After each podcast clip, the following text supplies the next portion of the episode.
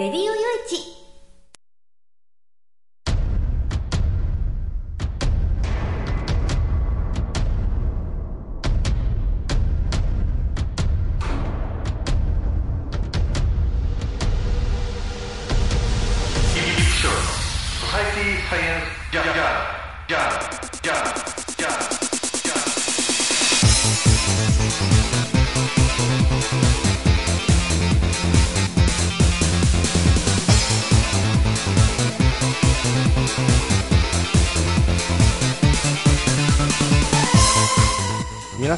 さんハローじゃご機嫌いかがですか？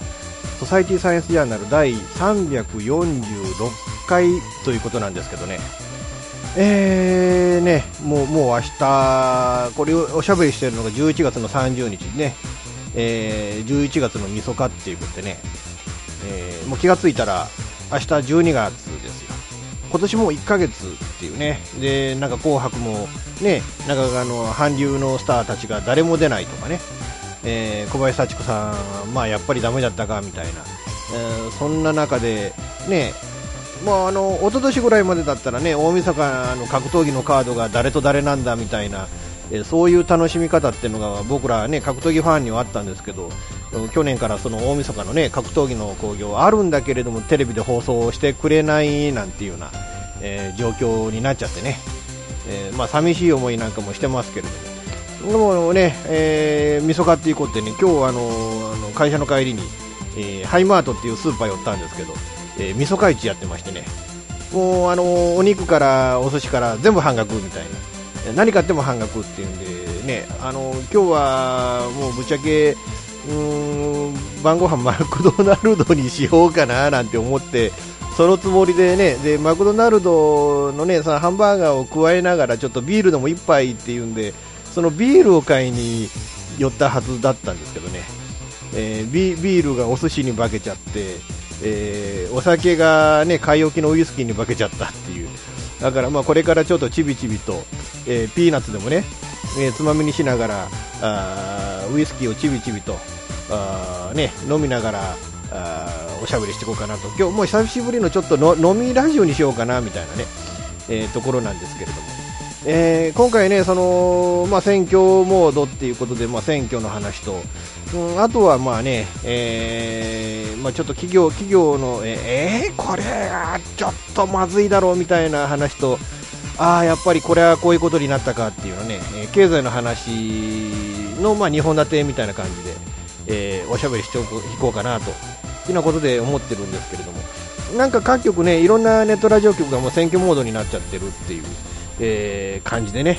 えーその選挙モードになっちゃって、まあ、他局から、ね、協力のお誘いなんかもあったりとか、いや、こちらから、いや、お前んとこの、ね、番組に乗っ取ってやるぞみたいなオファーかけたりだとか、そういうので、ねまあ、あのうちと関わらないところでもなんかいろいろコラボがあったりみたいなね、えーこともあって、えー皆さん、どのインターネットラジオ局も選挙一色になり、ね、そのニュース系のインターネットラジオは選挙一色になりつつあるっていう状況ではあるんですけど、まあ、あえてそういう時に、えー今回他のネタをね、えー挟みつつ、えーお届けしていこうかななんてことを思っておりますので、えー最後まで皆さんお付き合いよろしくお願いいたします。この番組は、レディオ用一の制作により、全国の皆様にオンデマンドポッドキャスト、FM ラジオでお届けいたします。レディオ用一ソサイティサイエンスジャーナルは、ハードコアインターネットラジオ局、レディオ用一聞くラジオから感じるラジオへ、レディオステーション IKI、ニューウィンド、IRN インターネットラジオ長野、高津区民放送、神奈川県川崎市 77.7MHz、FM 玉川、茨城県我孫子市取手市 87.2MHz、RTF 東関東放送、長野県下諏訪町岡谷市 89.0MHz、下諏訪岡谷 IRLFM 放送。兵庫県加古川市 88.0MHz FM リンク。静岡県沼津市 78.2MHz ラジオピッコロ。ポッドキャストコムアップル iTunes ストアよりお届けしております。FM 玉川をキーステーションに全国ネットでお送りする FM ミッドナイトハイウェイサタデースペシャルマイフレンド様のハイパーウィークエンドでは身の回りの出来事や1週間のニュースの中から話題を拾って毎週1時間お送りしております。また時にはゲストをお迎えしてのフリートークスペシャルとしてもお送りしております。週末の情報バラエティ番組マイフレンド様のハイパーウィークエンドインターネットレディオステーションニューウィンドで毎週土曜日に配信しております。ぜひ皆さん聞いてくださいね。テレビビンゴネットアイランド。会社で役立つ面白応援グッズの紹介をはじめためになる情報ミュージシャンの生出演など映像でお届けする30分の生放送。テレビビンゴネットアイランドは毎週水曜日19時30分から20時。テレビビンゴで放送中です。スタジオジュノンからのお知らせです。あ、あのや、ああのさ。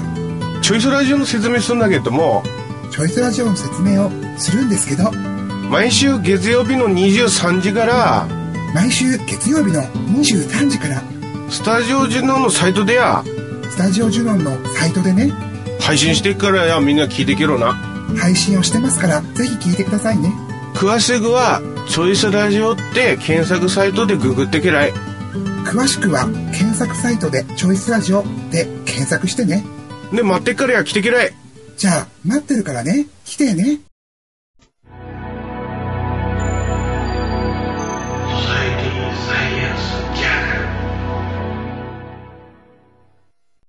えーウイスキーのね、えーグラスをくねらせてってしたいとこですけど、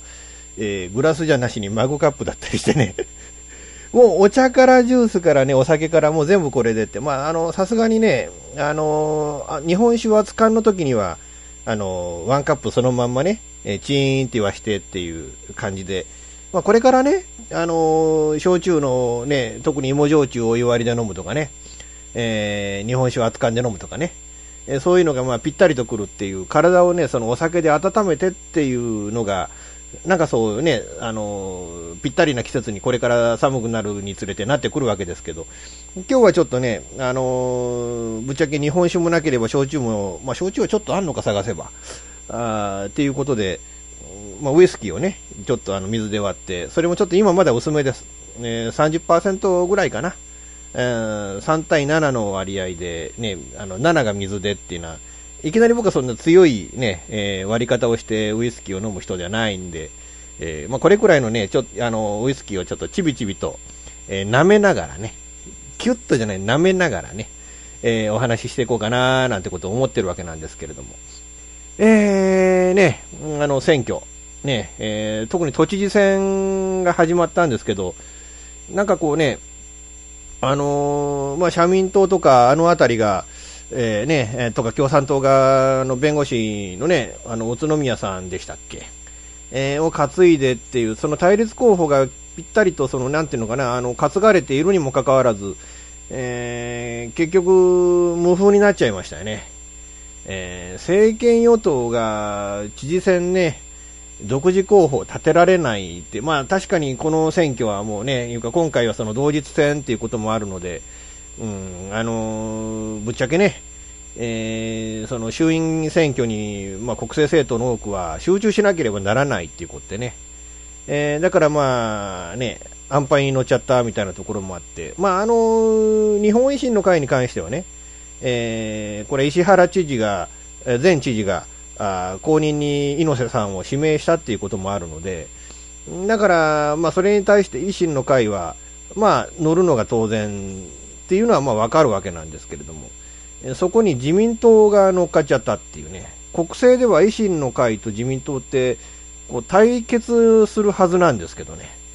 えそこがこう一緒に組んじゃったっていうのが、うんどうちょっと自民党もね、うん、なんか、あのだらしないなというか、都政に関しては腰砕けになっちゃったなっていう、まあまあ結局、勝てる候補に乗っちゃったっていうことでこうなっちゃったんでしょうけどね、でも、あの笹川のね、あの財団の、ね、息子さんの、えーね、笹川候補もこう、ね、自民党出身母体だからこう、ね、自民党から推していただきたかったっていうのが本音なんでしょうけど、なかなか都知事選挙っていうのはそういうわけにいかないですよね。もうあの、根回ししたもの勝ちみたいなね。でも、あの、ぶっちゃけ猪瀬さんはね、その自民党東京都連と、あるいはその自民党議員団、ね、都政、あの都議会の議員団とは、あまりうまくやってなかったって関係なんでね、そう考えると、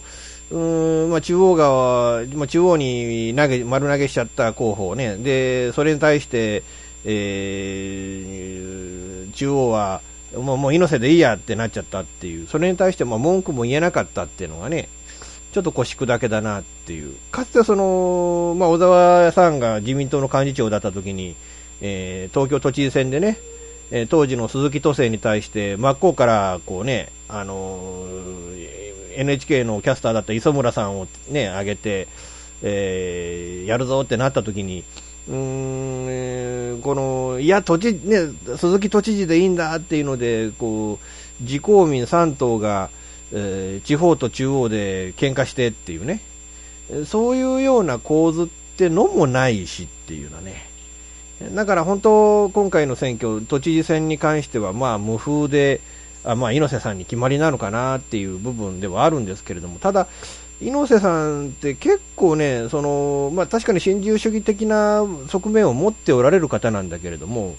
やっぱり道路公団なんかの問題点を鋭くこう、ね、あの焦点を当てて、えー、こう改革を迫っていったなんていうのは、そういう過去があったりだとか、うんあとね、まあ、今でもその、ね、無駄の部分っていうと、やっぱりその東京メトロと都営地下鉄の経営問題ですよね。やっぱりその東京行って、ね、僕らやっぱり旅行者の立場で東京行っても、やっぱり都営と、ね、東京メトロかつての、ねえー、英断ですか、え、これがね、バラバラで料金ね、その初あの初乗り運賃20ドルなんてことされると、やっぱりね、その不便なんですよ。はっきり言って。だからそこをね、なんとかしてほしいって思ってるユーザーも多い中でね。だから、あまあ、副副知事としてかなりこうね、進めておられた方なので、うん、だからそこはちょっとね、あの、頑張っていただきたいなと思う部分だったりはするんですけどね。あと、まあまあ、ぶっちゃけたことを言って、あの、石原都知事がね、実はその、週7日のうちに、東京都庁にね、出勤してたのは週に2日3日しかなかったっていうじゃないですか。普通、どこの知事でも、まあ週6、多い人は週7で出てますよ。ね7いうか、いや、週5か週6ですちょっとごめんなさいね。間違えた。週5か週6で出てますよ。で、1週に1日2日、まあ休みをもらうっていうのね、えー、感じで出勤されてますよ。その中でその石原知事がこう、ね、その結局その、東京都、ね、都庁に来ずに、えー、執務室に入らずに、で結局残りの日はその自宅で執筆活動、作家としての活動の方に、だからその週7日のうちで、都知事として活動してる日よりも、その作家として活動してる日もしくはそうじゃない日の方が長かったわけですよね。仕事してなかったとかね、そういう日の方が。そういう中で、その、じゃあ誰がその、え知事の仕事をサポートして、まあ、代理、代ね、あの、代で、あの、執行してたのかっていうと、これ、猪瀬さんが副知事としてやってたっていうことを考えると、過去何年間か、その、猪瀬さんが事実上都知事としての権限を持って動いてたっていう部分はあるんですよね。まあ、そう考えると、まあ、猪瀬さんが都知事に、ね、素直にこう当選されるっていうことは、まあ、まあまあ、ある意味、その都政に混乱は最も起きない人だろうなとは思うんですけど、ただ、やっぱ僕らの立場からすると、やっぱりそのオリンピックですよね。まあ、ただ東京都民じゃないし、東京都に税金をほとんど納めてない、まあ、あの一部その、ね、その東京行った時に消費税分のなんか買い物したりとかっていう、えー、そこの部分は置いといて、基本的にその東京都に対してあの納税してない僕らが言うのは筋違いかもわからないけれども、まあ、その東京都のお金を使って、えー、過去何回か、ね、3回ぐらいかな、オリンピックの招致失敗したわけじゃないですか。で、そのお金も何百億とも言われてますよね。だからそのオリンピックの招致っていう部分は、はっきり言ってもうかなりのこれね、それ実際その、あの、都の税金だけじゃなしに国のお金とかね、えー、各スポーツ連盟のお金とか、そういうものも流れているっていうことを考えると、正直ね、その猪瀬さんになって、このまださらに、えー、この、ね、オリンピック招致っていうものを進められるっていうのは、甚だちょっと、僕としたら面白くないっていうね。それと、まあ、あの、まあまあ、僕らね、風俗の業界に、まあ足をかまあ今片足しか突っ込んでませんけどね、そういう人間にとって、やっぱりそのオリンピックを行うっていうことで、その街を浄化っていうことを言われて、えー、その結果、そのね、風俗店がなくなるみたいなことをやられると、正直困るわけなんですよね。で、実際かつてそのオリンピックだとか、あるいは万国博だとか、そういったものをあのね、引き合いに出して、その警察が全力を出して、えー、町の風俗を殲滅させたなんてことは、これ何度かあることでね、まあ記憶に新しいところでは大阪でね、花と緑の博覧会っていう、まあ、万国博覧会にかなり準じた大規模な博覧会があったわけですけど、この時に大阪にあったソープランド、うん、20件ぐらいあったのかな、全部摘発されてなくなっちゃったんですよね。で、だから今大阪にはソープランドってないんですよ。だか同じようにやっぱ東京でそういうものが起こるってなると、東京の風俗店ってなくなるっていう可能性があってね。いや、僕らの、とか、まあ、それとやっぱそこの部分でね、あのー、正直僕はあんまり客としてそんなに行く人じゃないんですけど、でも、その、ぶっちゃけたことを言って、そこで働いておられる女性たちもいるわけじゃないですか。で、その人たちは、その、他でお金を稼ぐことができないから、やむなくそういう風俗に入って、そこでね、今そんなに風俗の業界もそんなに、えどんどん流行ってるわけじゃないから、やっとの思いで稼いで帰って、そのお金で生活している方々っていうのが、かなりのも下手すると満単位でいるわけですよね、東京だけでも。そういう方々の生活を奪うようなことになっちゃいかんっていうのが、まあ一番僕なんか思うことでね。うん、だからまあ、それをね、まあ、ちょっと考えてね、やっていただきたいななんてことも思ったりはするわけなんですけれども。まあ、一方でね、その同日選挙で、ね、あの衆議院選挙も行われることになったっていうことで、えー、日本未来の党ね、滋賀県の加田知事、えー、ぶっちゃけあんなおとなしい、ね、顔をされて、まあ、実際のところ、彼女は、えー、ね、あのー、もうバリバリのなんか自然環境派の方だったりするわけですけれども、えー、その方が、まあ、政党を旗揚げするぞっていう、えー、その瞬間にね、えー、衆院議員の緑の風、そして、ね、その国民の生活が第一、そして、えー、減税日本、反 TPP、えー、なんとかかんとか、ね、覚えてないんですよね。えー、だからそこなんかもね、うん、あのー、急にこう合流するなんてことになって、あまりにもこれ足並みが良かったなって思ったら、ね、その反原発を一番の党是として旗揚げしたにもかかわらず、これ、発起人の中に、えーね、京セラのトップであの日本航空の名誉会長の、ねえー、名前名指ししない方がいいですかね、ここまで言ったらしてるようなもんなんですけど、えー、の方がおられるんですよね。であの方、前、どっかのインタビューで、あのぶっちゃけたこと言って、なんか今日はよくぶっちゃけますね。飲んでる勢いでしょうかね。あのー、原子力発電所というものは必要悪なんだと。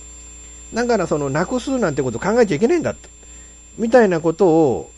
その、どっかのインタビューで答えておられる方が、その、発起人になっておられる。で、その方は実は小沢一郎さんの、かねてからの、まあ、支持者であって、で、かつてはその民主党、ずっとこう民主党を支え続けてきたっていう、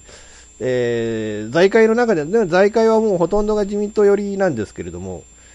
その中で、えー、かなりね、その、あの、ずっとその財界の中で、あの、民主党を支えておられたっていう、そういう方が、まあ、ね、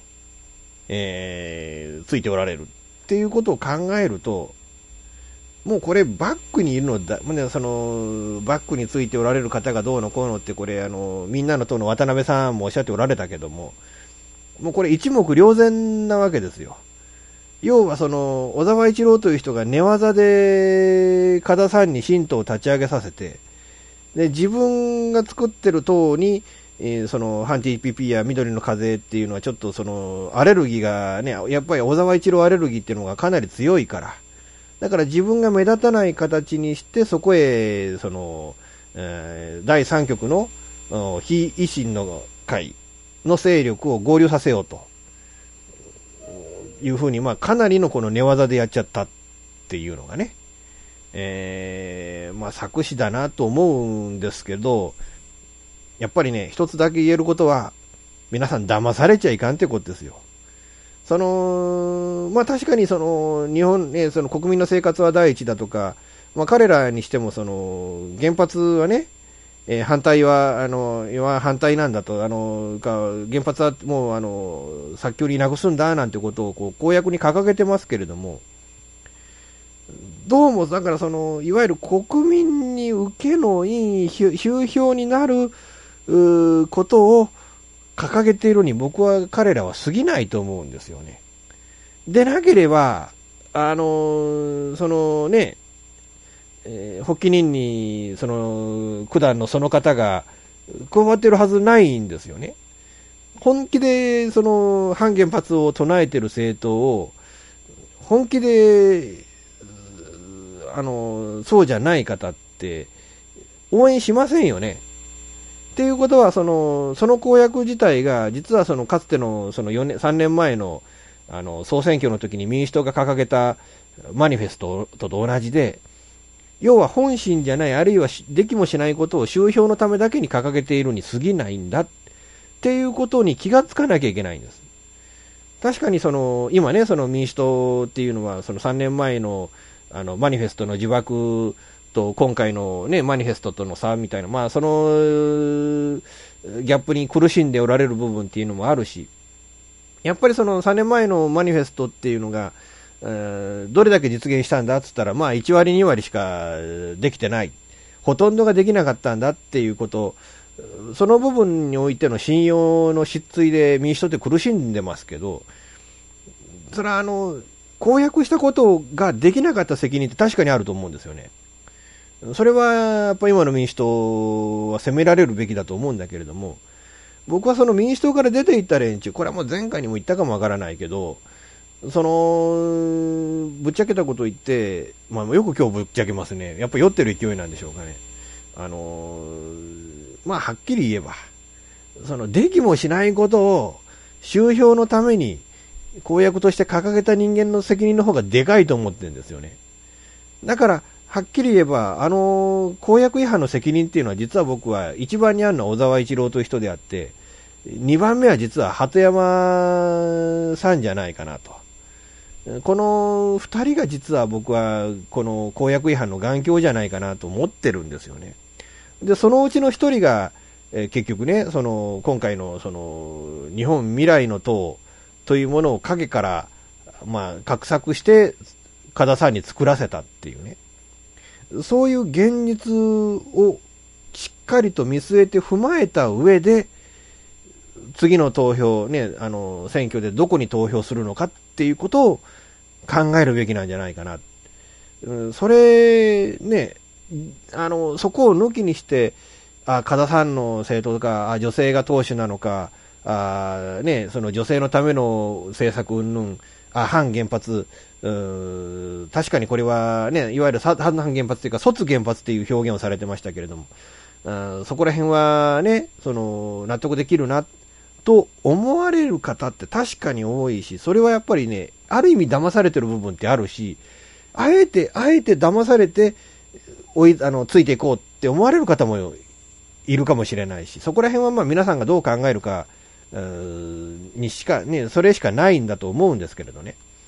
でも、これはととにかくね、その、いわゆるその、加田さんが本当に自分の意思だけで作り上げて、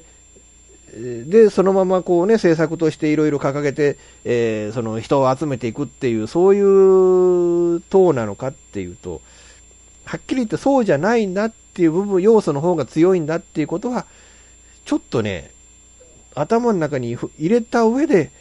次のね、えー、選挙どこに投票しようかっていう、えー、まあそう考えるとね、辛いとこなんですよね。えー、自民党、まあ、正直自民党にはまだ入れる気はしないし、えー、民主党はお気を据えなきゃいけないし、えー、日本維新の会、まあ、あのね、新自由主義政党には入れたくないし、えー、小沢一郎っていう人のこの責任はでかいと思うし、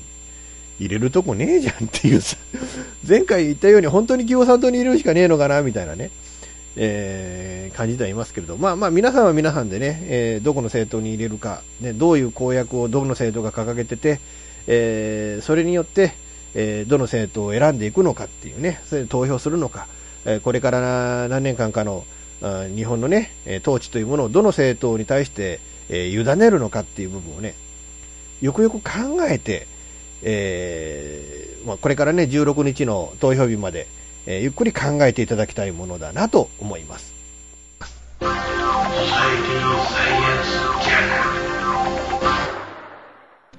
現金でマンションを買うのが夢なんですよ。あ、丸腰だったら一番いいな。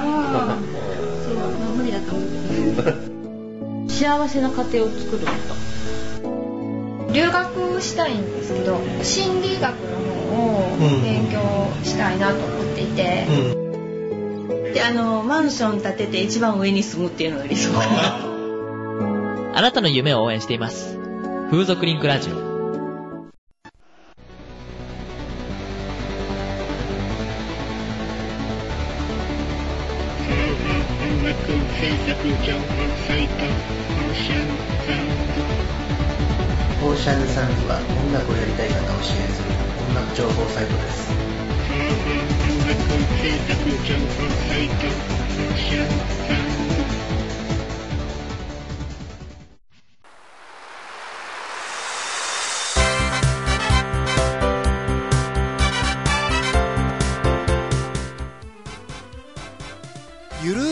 るいお話はフェアリーテールが気が向いた時に更新する、えー、その時興味があるものゲームの話自転車のお話まあ社会状況のお話そういうものを題材に、えー、ゆるくゆるく語る番組です。ぜひ皆さん聞いてね。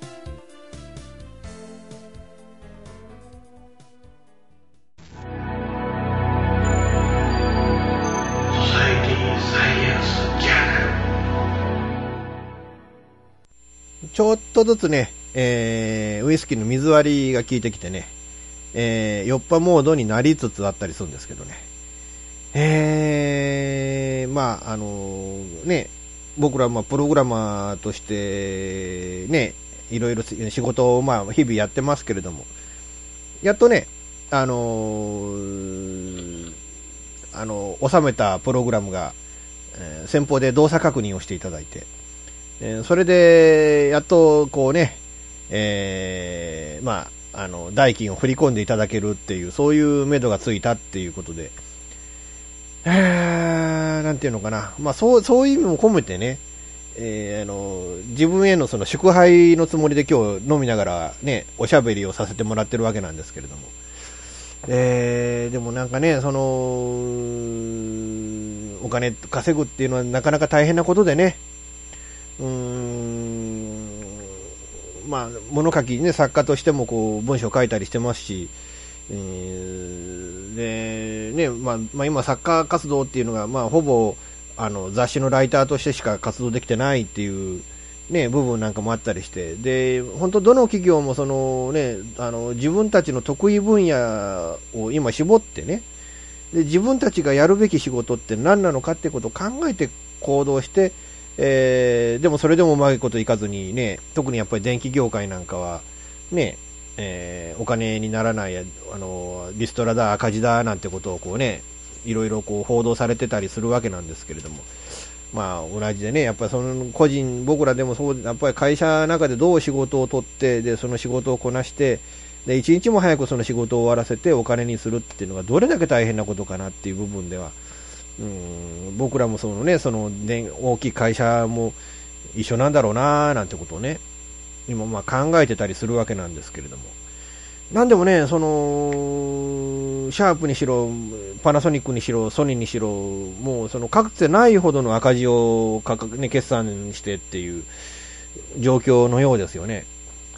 で特にシャープなんかその外資系企業にこう、ね、買収されるだの、なんだのみたいな、そういう話まであって、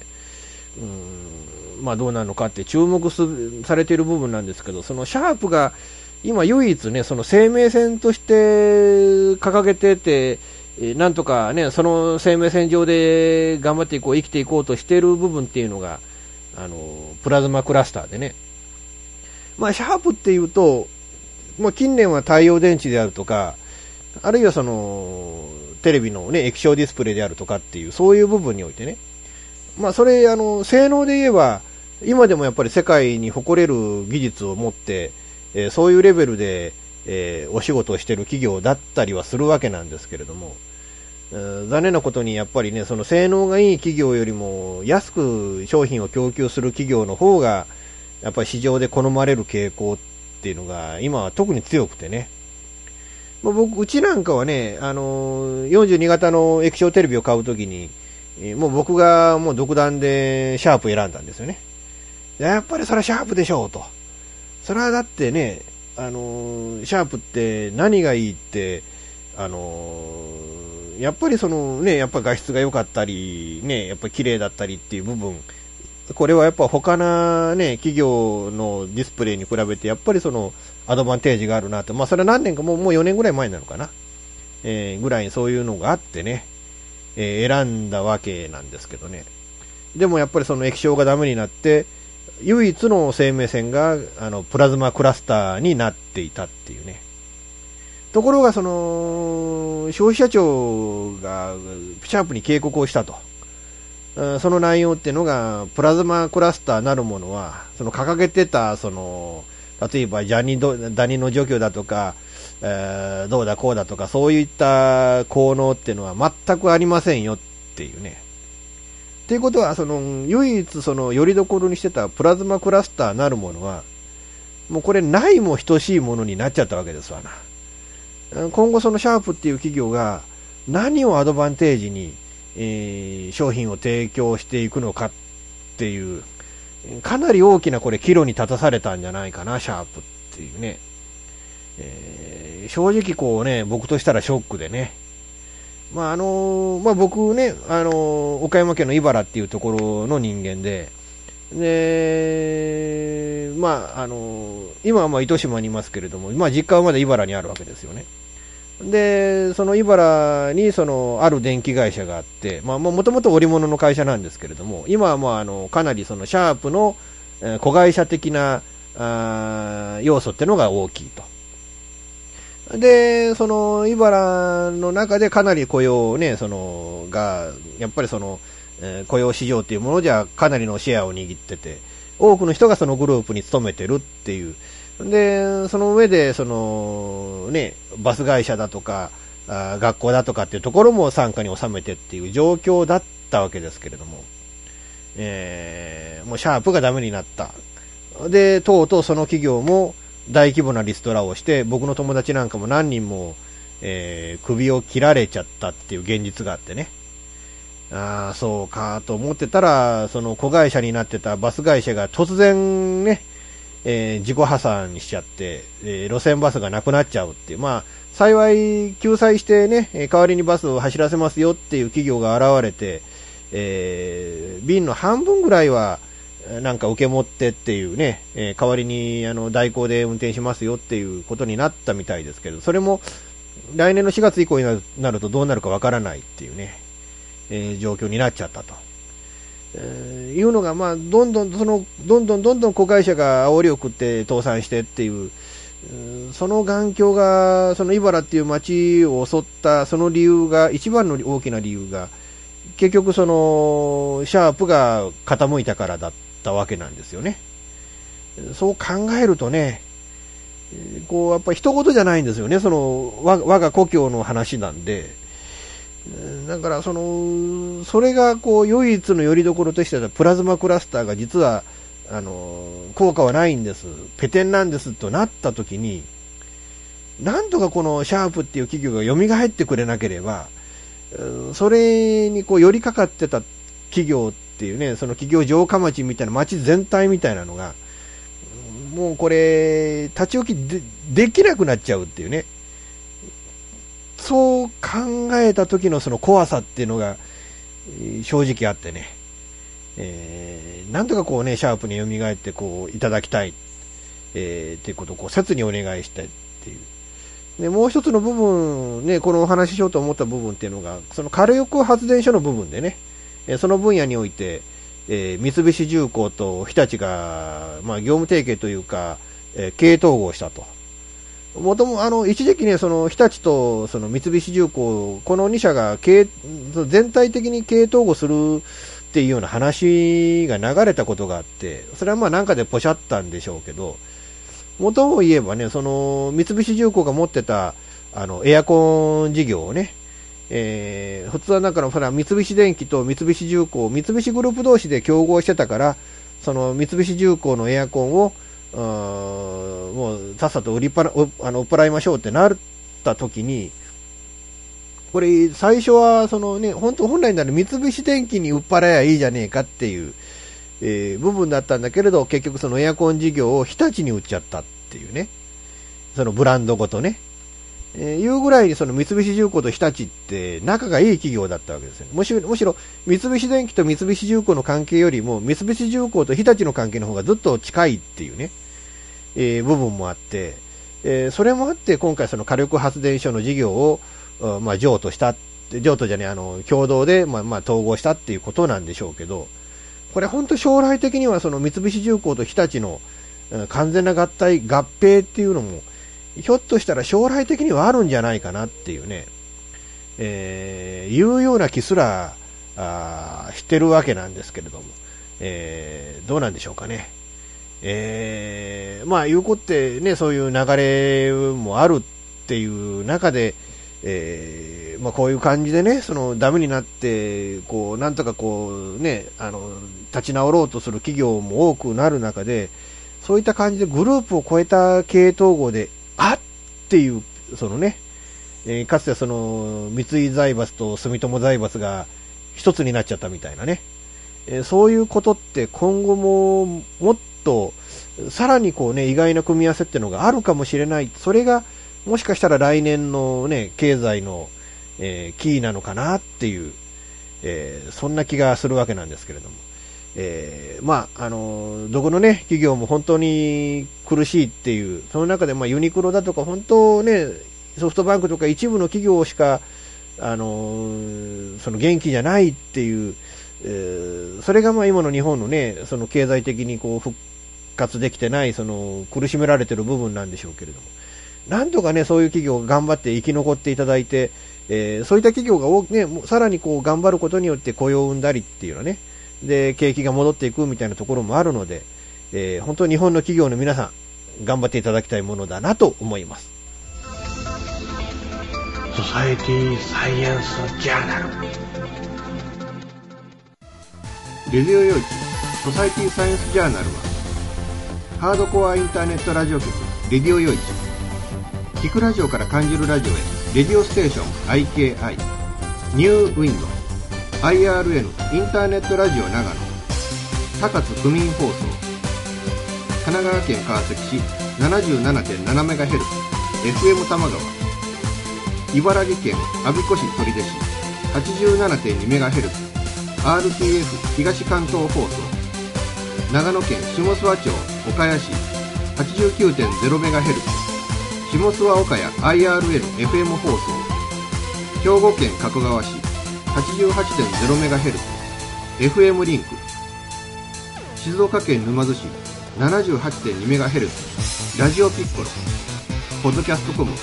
アップル iTunes ストアよりお届けいたしました。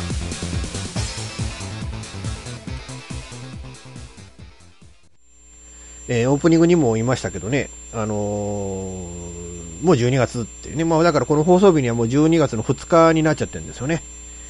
えー、もう正月のことも考えなきゃいけないっていうのも、まあ、鬼が笑うような話をしてもしょうがねえなっていうのはとこではあるんですけど、うん、まあまあ来年ね、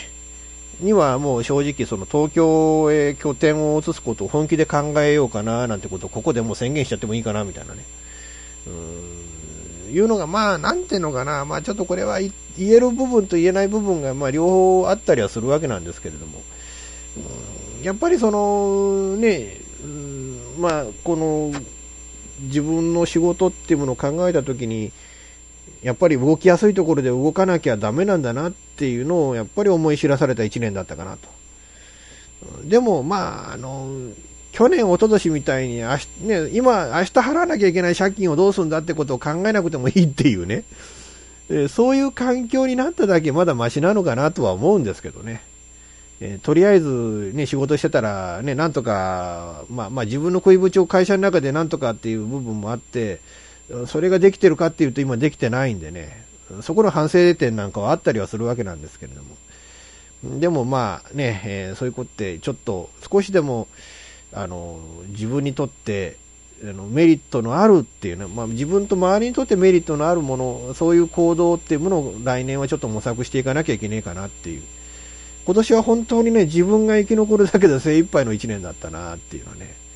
うん、そこの部分がちょっと反省点なのかなっていうと、まあまあ、それと、去年、一昨年までの自分と比べるとね、はるかに恵まれた環境にあることは間違いなくてね、え、だからまあ、えー、ただね、あの、一人暮らしをしてっていう部分で家賃もいるし、食費もかかるし、えー、ね、その上で借金払わなきゃいけないし、みたいなね、あの、本当そのコストっていう部分においては、うん、実家にいる時よりはるかにかかってる部分もあるんで、なんとかね、うーん、っていう部分考えなきゃいけねえなっていうね、えー、点ではあるわけなんですけれども。えー、いうことでね、まああの正月のこと考えなきゃいけないってことって、えー、もう12月の22日、22、23、24となんか3連休だそうですね、世間では。確か。じゃないかと思うんですけど、えー、そうですね、22が土曜日で、23が日曜日で、24日があの振り替え休日なんですか。ね。えー、いうことで3連休ということで、この日からもう正月休みいただくことになっちゃってね。えー、一体、で、1月の4日までだったかな ?1 月の6日だったかな？えーと、